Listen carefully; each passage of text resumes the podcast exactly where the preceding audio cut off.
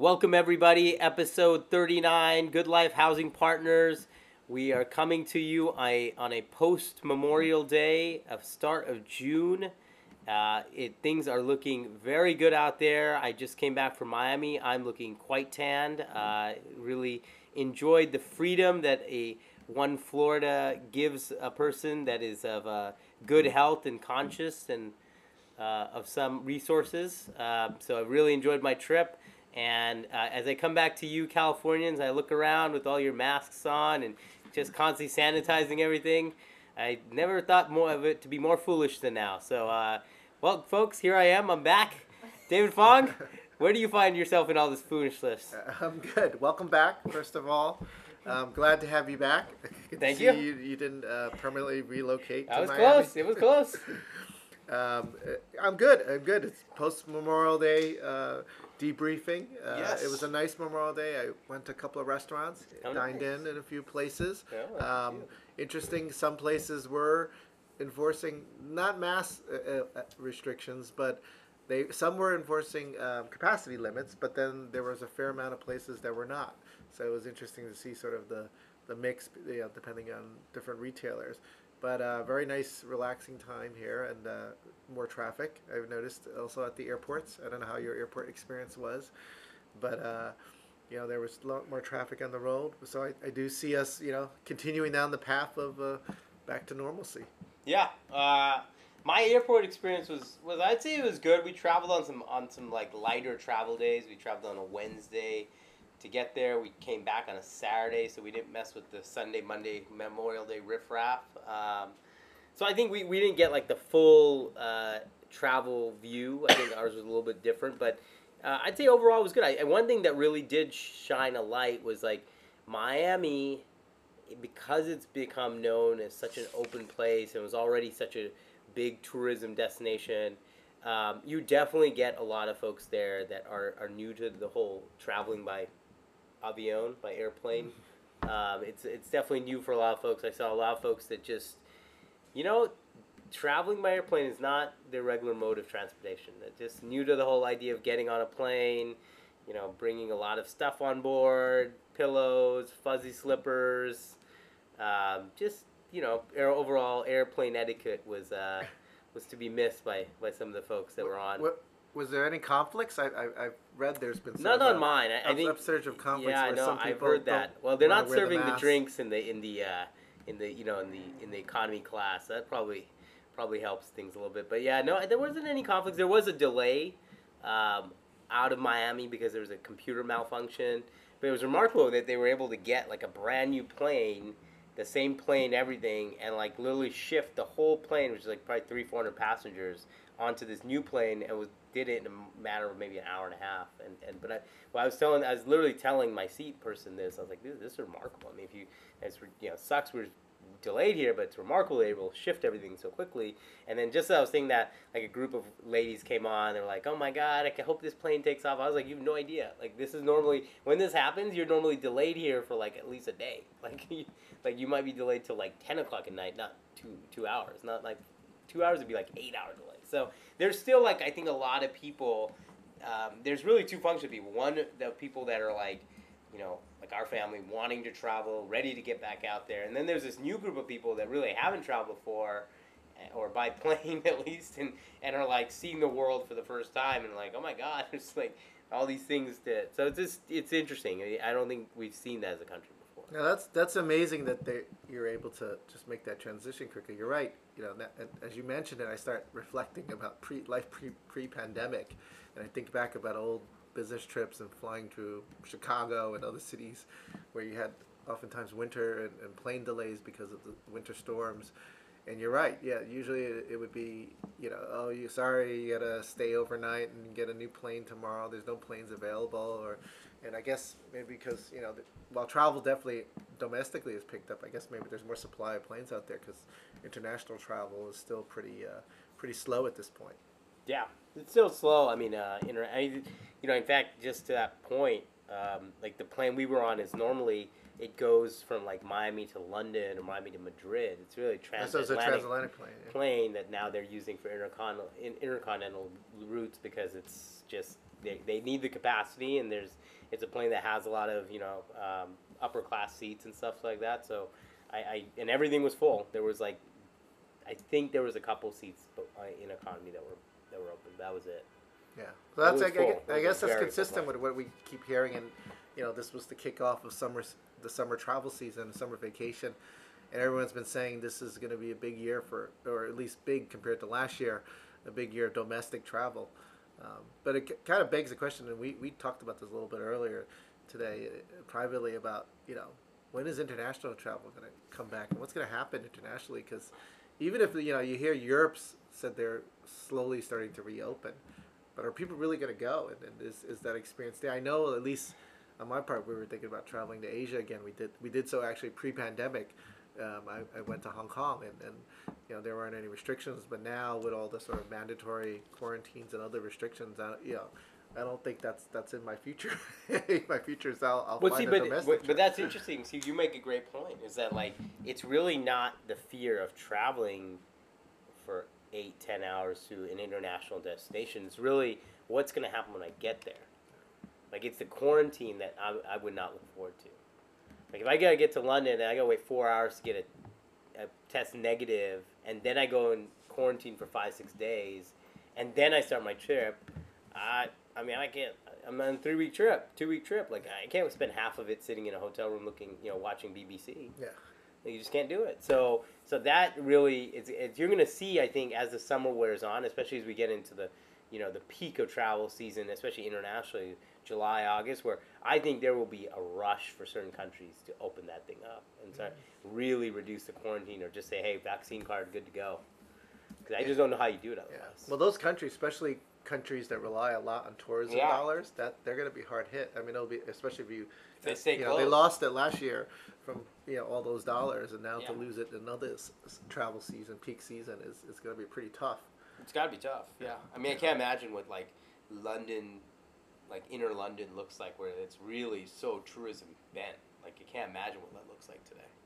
Yeah. Especially just like a week or two after reopening a lot of those places. I mean, I gotta imagine it looks like here, where most things are still closed Yeah. and figuring themselves out. Yeah, and I know in Asia, same same thing. Like I, I've heard some stories about you got to quarantine for two to three weeks, and I mean, you know, oftentimes you're going there for three weeks only. So like Yeah. basically your trip is done, and like you said, you didn't just- go there just to yeah. stay in a hotel to watch, you know, Taiwanese TV or, or Hong Kong TV Yeah. for, for two weeks. just eat like takeout or ta- you know delivery or whatever. So, um, yeah, so so definitely no no, no traveling internationally for, for us for, for a while. Um, you know, makes as a real estate guy though, it, you know, always looking for deals. It makes me then wonder whether you know real estate prices in cities like Hong Kong and other places that globally have always been very expensive and high. Whether you know we don't invest internationally for our group, but it makes me wonder whether there might be real estate opportunities there in those cities. I don't know. I, I think that those cities are like they're like, you know, they, they're sort of like, you know, they're such stores of value, like those big international cities that there might be a little swing here and there, but most people there already have such heavy liquidity mm-hmm. that they don't really, they're not really worried about the swings so much. So it's really hard to find like those deals in these big, you know, mega market cities like Hong Kong or London or New York. I mean, you don't you get a little bit of it, but it's not that heavy because people just they're not really you're not really riding the swings. Yeah. And I guess we, we experience the same thing here in the United States. We haven't really seen like huge, like fire sale deals Yeah. that, that are great opportunities. We've seen a, a couple, but very Yeah, few. Yeah, yeah. Well, I think we and we, we were just talking about. one- I guess one of the interesting things I, I heard over the weekend about a property that's sold is a property I visited many times on the way to Las Vegas because we we have properties in Las Vegas. When you drive from California to Las Vegas, um, there's a little town right right over the border called Primm, and there's this big fashion out. It used to be called the Fashion Outlet Mall of of, of uh, Primm um, and and it was uh, basically foreclosed on and did an auction sale and you know basically they, they said that the net liquidation proceeds were approximately four hundred thousand dollars. Yeah. So so which is a crazy price because this is a I don't even know how many square feet at least few hundred thousand Oh, square feet, well over. well over a few hundred thousand square feet, And, and, like so I- pretty high in retail. and it's got high, yeah, it's got Armani and Nike and, and all the stores, and, Kors, like and, the whole, you know, and, for, and, and for me, I remember stopping there multiple times. It's just one of those places you stop to get some gas and get some food and do a bathroom break on Yeah. your way on your way Maybe to peek or back. a little bit. Yeah, and you peek around, maybe buy, buy you know, you have you're still not shopped this, I out. need that. Yeah, you know, buy a couple of T-shirts or, or, or polos or something, and so. You know that that's an amazing uh, number. Uh, you know, four hundred thousand, and uh, I think at one point it was valued at over hundred million dollars. 130 or something. Yeah. Like. So, I you know it's it's just amazing how just with the change of times that uh, you know with uh, something like the pandemic can really crush the value of an asset. Well, like it's that. also like the um, just to give like our our listeners, it's it was a deal in a in a fund which was really mostly all CMBS loans, which are chronically notoriously hard to get these deals done. Yeah. And it was with a lender named Rialto, who's like pretty large in the space. So to, for them to sell at that much discount means they were there was like a very painful opex or some other number being written on a monthly basis. This was a painful Yeah, deal yeah. for them. for them to just value that real estate. Just and I mean, write it down so much. Yeah, to, to, to pay either four hundred thousand or some number said actually it really was a negligible number. one point five million, which is a negligible number when you look at the, the size of this this Alton wall. Uh, is, is amazing, but what that means is there must be an operating expense number just because all the stores are open. I've, I I think I've seen it during the pandemic at Yeah. one point. I think I drove to Vegas. I passed by it. And I remember some of the stores, uh, the mall portion of it. You know, there's a food court and other things It's like open that air, too. too, I That, that, yeah, parts of it open air, Yeah. and so that part was closed uh, and weren't as active. But most of the stores were, were pretty open, or at least trying to you know operate in a retail environment. Um, but for it to just you know sell something like that for like a million five, like there must just be like the operating expenses just to own it. The rent must not cover it, and so there must be some carrying costs that you know forced forced them to sell it for so there must low. be some huge carrying costs to this thing. But it's interesting too because I, I read I guess Carl Icahn was the guy who brought into this trust the that- fund, to the fund that, that basically is a pool of loans and properties that they're shorting against the betting that, that they're, they're going to fail and they, they buy it uh, you know pennies on the dollar. So uh, but that's one of the few you know fairly you know decent piece from a pure physical standpoint of real estate. Yeah. you know that's not a bad piece of real estate and it's you know and it's it's one of those you know like I don't know what you call it I don't know if there's a term for it kind of locational ex- Experience. experience real estate, but it's you know it's just like the McDonald's on you know I'm from the East Coast. You, know, you used to I used Rest to, stop. Rest stop. Yeah, you, you you drive to Atlantic City. There's only one you know Garden State Turnpike, Yeah. and you and you always pass the same McDonald's, and every and it's 24 hours, and there's always a million people in there. You know, and, you- and you know you're getting gas too, and you're getting food. You know, because it's a McDonald's, and you know what you're getting. And so this is like one of those places for the the, you know, the hundreds of thousands of people that normally travel from L.A. to, to and then San Diego to um, Las Vegas. This is this is the road, and you know, everyone always passes by. So for it to sell for a headline number of like four hundred thousand is is uh, pretty incredible. It's pretty incredible. Well, yeah, and there's more to this number, and as if we get some stuff, we'll definitely share. But it, it's an incredible number um, to, to see. It's probably one of the biggest distress things I've seen since this pandemic started. Yeah. over a year ago. Um, at least biggest write downs I've seen. All right, um, let's move on here. So. You know, I just going back to Florida. I think one of the things that I noticed there was, and I- we know we touched on this a little bit last week, but there's definitely there was definitely two part I've been to Miami so many times over the last 10 years or so but there was two types of people that I saw there that were sort of interesting one was there was this like younger class of people that was just there because they wanted to travel they knew Miami was open they knew they could party in Miami and they just got a flight or however they Co- got college age kids, college age and they had some 20s. you know, they had some disposable income, and or they didn't really have it, but they just want to be in that scene. And it was like, I want to be on Ocean Drive or in South Beach. I want to just hang out. I don't need to necessarily be in this like, the Miami vibe. yeah, the Miami. I just want to be in the Miami vibe. And they were just there, and they were like, you know, um, all walks of life. Um, and then there was this other part, which probably resonates more with me. There was groups of people that wanted that too, but were like, okay, I'm gonna stay in a nice hotel. I'm gonna stay in a nice place, and some of them, and I'm not, I'm sort of in this category though, realistically not, that were basically saying, you know, I'm coming from a state that was closed, like New York or Los Angeles or something that was generally blue and closed, and now you've like allowed me to be open, and this is pretty nice. And so then I realized I kind of looked into this a little bit, and basically, before the pandemic, Miami or Florida in general had basically was getting a thousand new residents per day. Mhm. So roughly, you know, three hundred thousand people or whatever um, per year, right? And now that number is three thousand. And Oh, I wow. think that three thousand, that number, like California has become a net. We've become a net negative on migration, and Mhm. Florida's become a way net positive migration. A lot of those people are like what we've sort of been talking about. They're just like, listen, if you're gonna take all these taxes and you're gonna do all this stuff to me, and then you're gonna tell me what I should be doing, what I should not be doing, now I, I will just choose to vote my, with my feet, and I'm Mhm. out. Like I'm not coming back to New York and shoveling snow. I'm not going back to Ohio, and you know, you, I don't care what the chi- the cost of housing is a little cheaper. I don't care about any of those things. I'm out, and I'm gonna, you know, I don't care. Uh, it doesn't make a difference to me. And so that that's where you've seen like the, as hot as our market is here in Los Angeles and other coastal markets, that market's even hotter because there's just that migration has just gone three x, and it's Well- people that have like they're a there's some quality of life things, there's some cost of living things, but a lot of it also is just like I have resources. You know, I'm not gonna tell me what I need, what I should and not should not be doing for myself. Well, it's interesting. I think also the hotel rates, at least I hear in Miami, Oh, yeah. are, are, are But those of are people that are gonna leave eventually. Yeah. But those hotel rates are so high now, which is probably one of the highest in the country. Yeah, yeah, it's super high. And but let me ask you this though: you say about the two different types of people. What about uh, people with families? So I, I get it. Maybe there's some empty mess. You know, the stereotype because you know Miami's a little different too. Cause, Yeah. You know, it's Miami. Yeah. I can see families going to Orlando because of hmm Disney World and all that.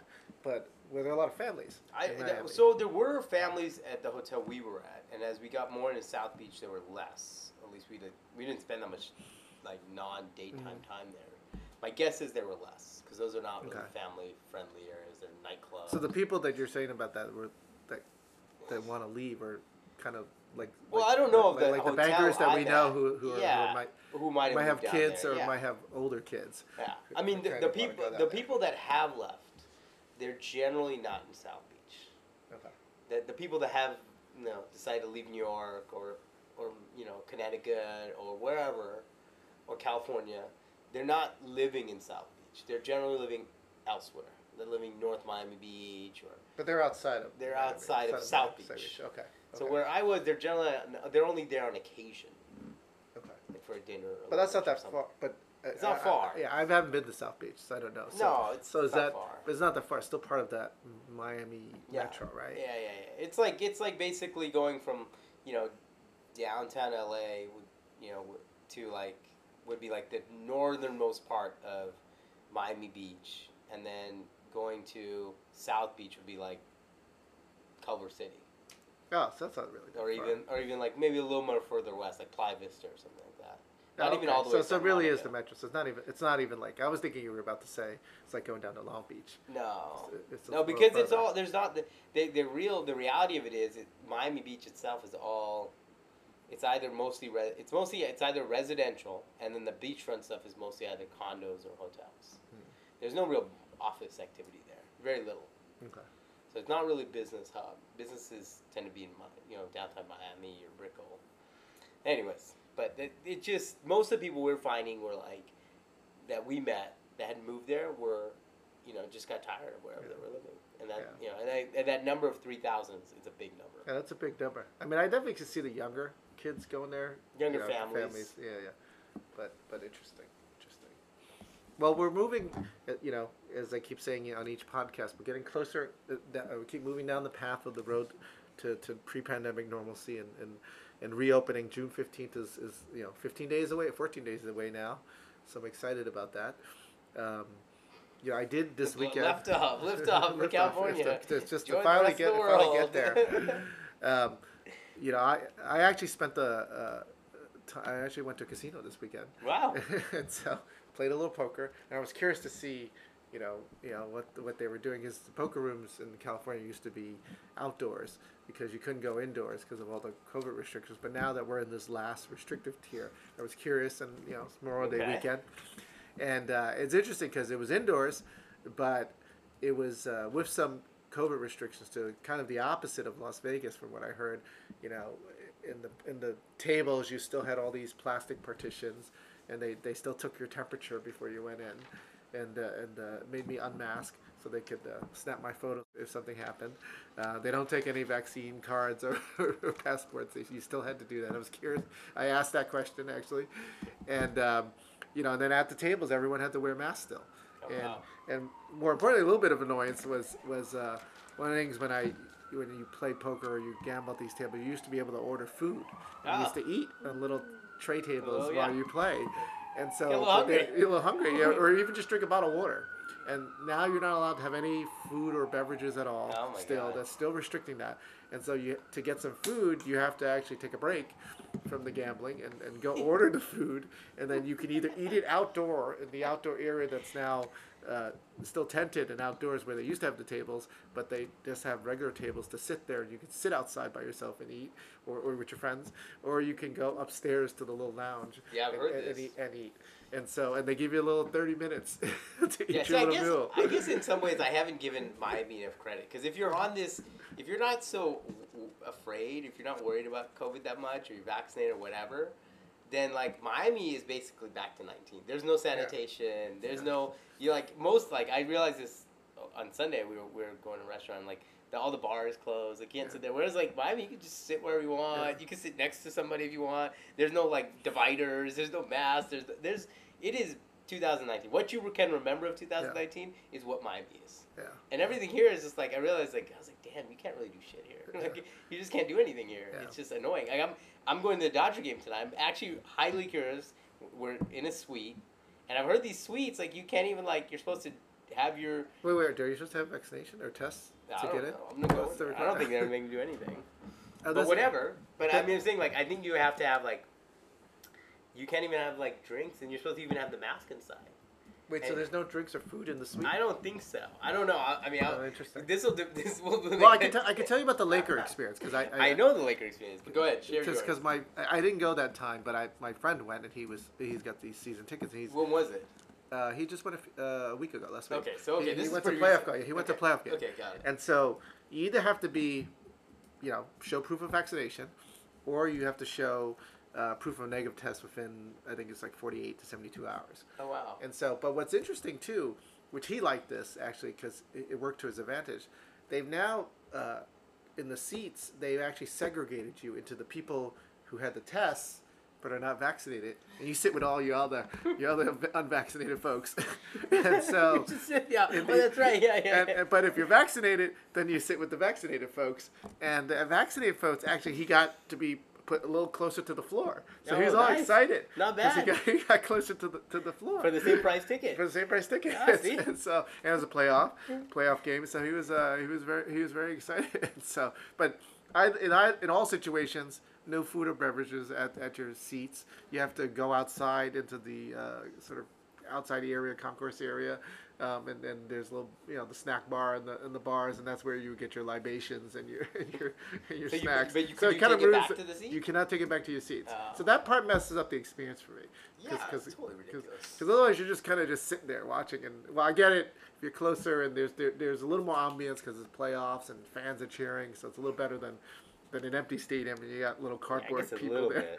But uh, but it's just every different. But baseball, actually, but baseball, I don't, yeah, it'd be interesting to see what they do because because you're outdoors, right? So so so remember that. Baseball, yeah. Yeah, so well, you're yeah, outdoor you're stadium, outdoors. so so, so know. they may not restrict you as much. Well, here in California, I mean, I just I have this Miami hangover now. Now, the more I think about these things, Yes. um, Miami hangovers. yeah, it was have a behavioral Miami hangover. Um, all right, so we talked about a little bit about the it, the rush of people to Florida. Um, you know, I think one thing that we we've talked we talked very early about was like this home market on fire, and I think that's still going to be happening. I've had a few people ask me over the last week or so, um, and and my general opinion, I'd love to hear yours, is like I don't I think the fundamentals are just too strong still for it to change. Like there's no like people say, well, when is the crash going to happen? And I'm like, I don't know the crash is going to happen. Well, wait. You mean the home market on fire being like pricing is so high will continue, Pricing for- pricing just and just demand? the market and to buy a demand. I, I I think overall both in both those areas, I think I agree. I think it will continue to be on fire because unlike last time, it's not like in, in two, 2008 you had all these aggressive Wall Street loans made because the they were all packaged into bonds and things, and, and so you were kind of passing off the risk to other investors. It's the financing wasn't you know overdone this this time around. Yeah. So it's not like uh, there's there's there's like bad debt out there that's gonna crash Yeah. and burn. There, while there is some like maybe the Primm situations, Yeah. and you'll have some retail that'll that'll go down, but fundamentally, at least in the housing market and in the apartments, the, the you know those those assets are you know they're still collecting rents. It's not like they're going to zero percent. Uh, you know, vacancy and and and zero percent Yeah. rent collections. But it, I'm saying on the on the home uh, single family market, like, cause that's really what most of like we talked about this like back in January, Yeah. February. We were probably a little ahead of things, and our thing was like it's all set up to have this explosion, which has now sort of happened. Yeah. And people have said to me, "Hey, when is this gonna have this? You know, when is it? When is the price gonna like drop? When are, when are things gonna you know fall off a cliff?" And the more I look at it, the more I think I don't know if they're gonna fall off a cliff for a while because you know if you look at just a few kind of very baseline ideas, is one is in normal decades there's generally a 20 million homes built in a normal U.S. decade. There's in a normal year you have two million home starts, and in this past decade, mostly because of the 08 recession, you only had like five million homes built. Most of that home building went into apartment building. So the young folks that were like in homes or really kids that were in homes whose parents got got basically foreclosed on were like we're out. We don't want homes anymore.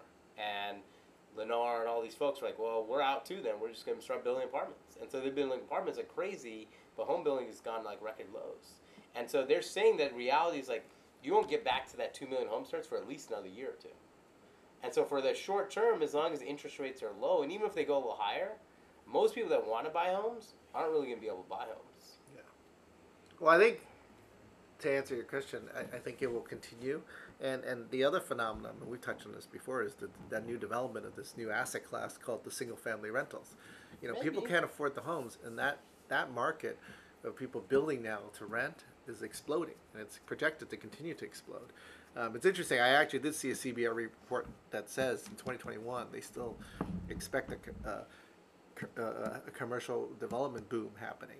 Notwithstanding that lumber has basically tripled in prices, and one of the things actually that, that they're complaining about is, is because of all this demand and, and shortage of materials. When, and, and the shortage of materials is is is, is uh, also compounded by you know also shipping delays and different things. And one of the things they've actually been complaining about is the U.S. Commerce Department. They want them to reduce their tariffs. And apparently, there's a, a expensive, almost double that they just they're proposing to double the tariffs on Canadian lumber, and and all the National Association of Home Builders is is uh, strongly against it, and, and you know filing protests and different things. And they're saying you know you know especially at a time like this when when um, you know there's so much demand and we have no materials and, and, and there's such you know people want to buy houses or, or Yeah. rent houses and, or build apartments and so um, the CBRE report is saying like you know people are just going to continue to do that and and there'll be more construction It- they said it's interesting they said some developers while some developers may be putting projects on hold most developers are just adding 20% more to their budget Yeah. to, to deal with these higher costs so I think they I think most are in that second I think bucket. that that that you know that's that sector being on fire will continue. I don't think it's going to slow down for a while. At least not for a while. I don't think so. So either. there's much more supply. Well, speak, so speaking of which, uh, we, we should do our, our numbers and items of the week. Sure. Um, so my numbers actually kind of correlate to that. Is that the the cost of building a single family home versus a multifamily home, it, specifically the lumber side, is actually three times. You're going to use three times the amount of lumber in a single family home as you would a multifamily. Multifamily, you're sharing walls, smaller unit, but you're also going to use just a substantially amount more amount of just all materials because the size of the unit's bigger. You have more utilities. You're, you you know, there's just more cost to it. But even with that said, I think most developers are going to say, even with that three x cost, time to just build. Yeah. And so I think that what what the what that number says today is it's three times the cost, and that probably stays that way for a while. But there's going to be another surge of like how right now where we're getting surges in like Amazon hires and other types of hires, you're going to see another surge in construction hiring towards the later half of this year. Mm-hmm. No, I, I, I think that's true. I think, and I think that there'll be demand either way for these houses. It's either going to be home buyers, Yeah. people who, renters. who, who will get a high rent, yeah, or renters, and, and there'll be real estate investors who will build these Yeah. to rent. So I think, um, so I think it'll it'll continue. Um, my number um, is 300 million. Going going back a little bit to our, maybe we talk a little too much about COVID, but one of the things I found interesting, um, I learned about um, yesterday, was um, the 300 represents the number of um, smelling olfactory sensors that dogs have. Oh. And one of the things that Well, how many does a human have? the human has six million. Oh, wow. And, and so, so significantly more in dogs, which is why Jesus. dogs are used to smell Smell drugs and things. And, and uh, there was a scientist in Thailand who used to work for Chevron, who was piloting a program, worked a lot with dogs to basically detect um, drugs. And he was using it to, to check on employees to see if they're violating their drug policies uh, for, for, the, for the Chevron company. And so he, he explored the idea about can you use dogs to test for COVID. And for poorer countries such as Thailand, um, he found that actually dogs, their their accuracy to detect COVID is about 96% accurate, which is much more better than even the, the top you know PCR tests that That's we use. insane. And it's a lot cheaper too. To to hire you know dogs about two thousand dollars and it costs you about 75 cents per test. And basically, um, which I didn't just realize, sniff this, around they free. just sniff around. And I didn't realize this. I guess when the COVID virus hits and it attacks your trachea and your lungs, um, our body secretes some, some minuscule amounts of, of some kind of odor. And these dogs can be trained to detect this. And so, for at least for, for uh, poorer countries or developing countries, this is a, a, a more uh, cheaper way, economical cheap. way to, to detect COVID. Well, I've heard I've heard the, the the analogy somebody said was that when a, when you have COVID to these dogs, it is the same. It is like a smell like meat on a grill for a human, like that s- distinct smell of meat on a grill. Even for us vegetarians here, like it, it is a very distinct, very you know big smell, and that is what this COVID test smelling dog smells Yeah. on you, sort of. It's Which like just shows you the power of 300 Yeah, million yeah. versus 6 million smells. It's like a very big smell. Sensors. Um, that's very interesting. I actually like just and, and a side side note is like that to your point. These Asian, these a lot of these poor countries, that's really I, the short term way out, or even maybe long, because it, it's gonna be impossible to get all these countries vaccinated. Like, there's just not that much dosage. I don't think ever, or maybe there will be. I don't know. But that's a very Yeah. like you can do that time and time again, and, and Yeah. really kind of as we get further along, that Yeah. seems like a much more Yeah, possible. there, there'd have to be a multiple uh, exponential expansion of vaccine production to, to, to basically to. I think we were you and I were trying to figure out the math. If you've got eight billion people on this planet, to try to vaccinate everyone, you know that that capacity. Even if you allow IP and things to be transferred to other manufacturing companies, it's still going to take a while to gear up to be able to produce that much. Yeah. So that that's not a feasible solution necessarily for, for, for developing countries completely. All right. Um, I got two more for you. I'm going to go uh, back and well, I'll, I'll give you the first one. Is my interesting content of the week is so I started listening a few weeks ago to the New York Times Book Review. It's a podcast, a weekly podcast, and it basically gets like some of the New York Times reviewers, critics, and they talk about a certain book that they've all read and reviewed, like it might be Obama's memoir or something like that, and then they'll talk about other books they've read, and and two so really I started listening to it and I and I was like I, I sort of liked it so I subscribed. And what I realized was that I like two things about this podcast. One it's completely different than all the other stuff I listen to. So most of which is like sports business real estate maybe a couple other topics and then this is just like completely esoteric different books and everything and then two I used to be like a very I used to be a very like heavy reader I used to be like a 30 40 book a year type of reader, and now I don't read anything. So it reminds me of a, of a lost part of my life where I used to be like a heavy reader, and uh, and so it's nice. It's like the cliff it's like notes. a, like a cliff notes. I was gonna say it's like the cliff notes. So the New York Times Book Review. It's a good podcast. Uh, it's like an hour every Saturday or something. You can listen on two x speed. It's good. Well, let me ask you this: So, when you listen to that, does that then make you want to then read the actual book? I thought it would, but it actually doesn't. I'm just like, okay, I'm good. like then it one one was like, uh, was like this really interesting thing. was like this, you know, Obama was talking about his memoir, and for like, eh, they would when they when him and Michelle would have dinner in the presidential dining room, they would basically you know tell the staffers who are African American, hey, you know, you don't have to wear a tuxedo. That's like a part of you know old America we don't want to take with us. Mhm. And they were telling them for like weeks and dinners and dinners. And finally, the, one of the guys said to him, he said, you know, listen, I know you don't need us to wear this, but we would hate for us to not be able to serve you like how we served all the previous presidents. Oh, And I was like, it's a very like thoughtful thing, you know. I, I, I- so that was good. Now I've got the memoir down. like I get it. I was like, that's cool. I mean, yeah. So I no, I, I am not. I any books recently. So, but I like the Because I don't think I would be able to do that. If I if if, if, I like if, I, if, I, podcasts. re- if I read the, uh, the, the you know the book reviews, like yeah, I don't think I would actually then read the books unless there was something so fascinating. That was very about- fascinating. about- this little about Obama story is very fascinating. I was like, I wonder how many more there are. And they're like, ah, I kind of get it. oh, maybe I'll do it. I don't know. Go ahead. Do you have any content this week? Anything? Uh, stri- my only anything, uh, content, which which dates me a little bit, is is what I found interesting, is is um, James Bond movies, which Ah. I used to watch a lot when I was growing up, um, and uh, you know, they're, uh, MGM Holdings actually uh, produces them, and and. Uh, but they're actually controlled by this um, one family of one of the producers, Albert Broccoli's ears.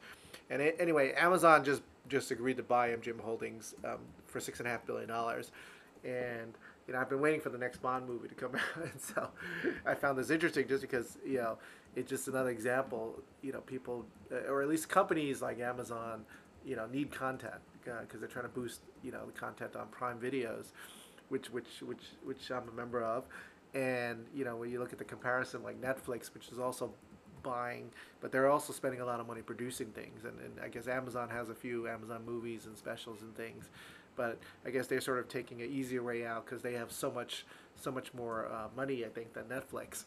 Um, from from their pr- profits, that you know they're just buying you know uh, companies with content, and it kind of reminded me a little bit of how certain real estate players, you know, they have the capital like the Blackstones. That's that's that's you I'm talking about, Blackstone, and you know who can just go out and just you know buy you know a thousand or two thousand apartments in one shot and kind of do what would take us you know ten years to, Yeah.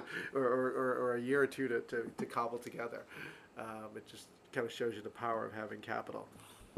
Yeah, um, yeah, it's amazing like how, how these guys have been able to leverage up their capital and, and use it to buy like a whole franchise, and you'll see more of that. I think as we get further along, you're just going to see that uh, these these entertainment products get more and more commoditized. So, um, so I have one upgrade this week. Uh, I go to the LA Athletic Club here next to our office, and for the past 15 months, the locker room's been closed. It opened last week. I finally got to go to it, and it, it's it's interesting because it's like that. Uh, just opening of that locker room literally saves me about an hour per workday. Th- Then I have to go run home and shower, and so it's like I'm gonna be here four or five more hours this week. so that's a net positive. But Wait, there, so the gym was open, but The the, gym- locker room the was locker room wasn't. Okay. and it's all enclosed. I mean, there's Okay. windows and stuff. I don't know, but, but what's interesting is is they were so like particular about opening parts of the gym. You have to have your mask on, and locker room is just like Miami. It's like masks off. It's like you know how are you gonna shower with the mask on? Like so, so it's like. But what's interesting is like I would have thought like they would have been very cautious about the steam room and sauna because even like you know.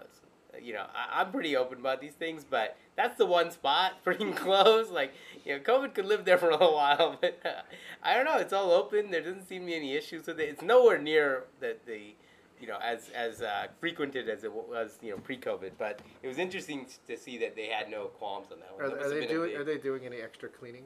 Or, in- I'm in- sure did they say, are. Did they I- say? I- no, they haven't told you anything like that. No, I, I think they are. I think they are. I think there's like more cleaning going on for sure. Well, you know, it's funny you mentioned your gym. So, so I actually went to the gym. Oh, upgrade of your week. For- Look at you. this this weekend because I've, I've been meaning to work out at home, which was sort of doing during the pandemic. But I but I've been get- noticing in my credit card I keep getting charged by the by 24 Hour Fitness. So I decided, you know what?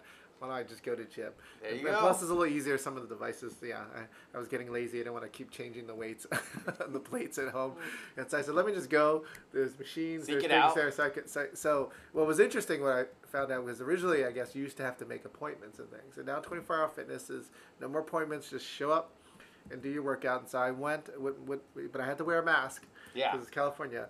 And it was interesting, you know, wasn't that crowded, little little better spacing between machines. Um, you know, they did have a lot of sanitizer and, and disinfectant, and, and you know, yes. and I and I do confess after a particularly sweaty looking individual finished using a machine that I wanted to use, I did I did spray it down. Spray it down. Sprayed it down, and then I worked out. so, uh, Yeah, but it was, it was upgrade a- of the that was week. an Back to the upgrade gym. Yeah. There back you to, go. Back to the gym. All right, folks. These episodes keep getting a little bit longer each time. Thank you, everyone. I hope you're uh, you have a fantastic June. They say the market has never gone down in June, so we'll watch for that. Uh, we will be in San Diego at our first conference in 16 months. Yeah. So that should be Big interesting. Please find us. We have a table there. We'd love to see you. And if you have any questions, please uh, reach out on pod at Good Life HP and continue to subscribe and rate us on all of the different podcast servers. And David Fong, final words. Just uh, be safe and get vaccinated, everyone. see you in San Diego.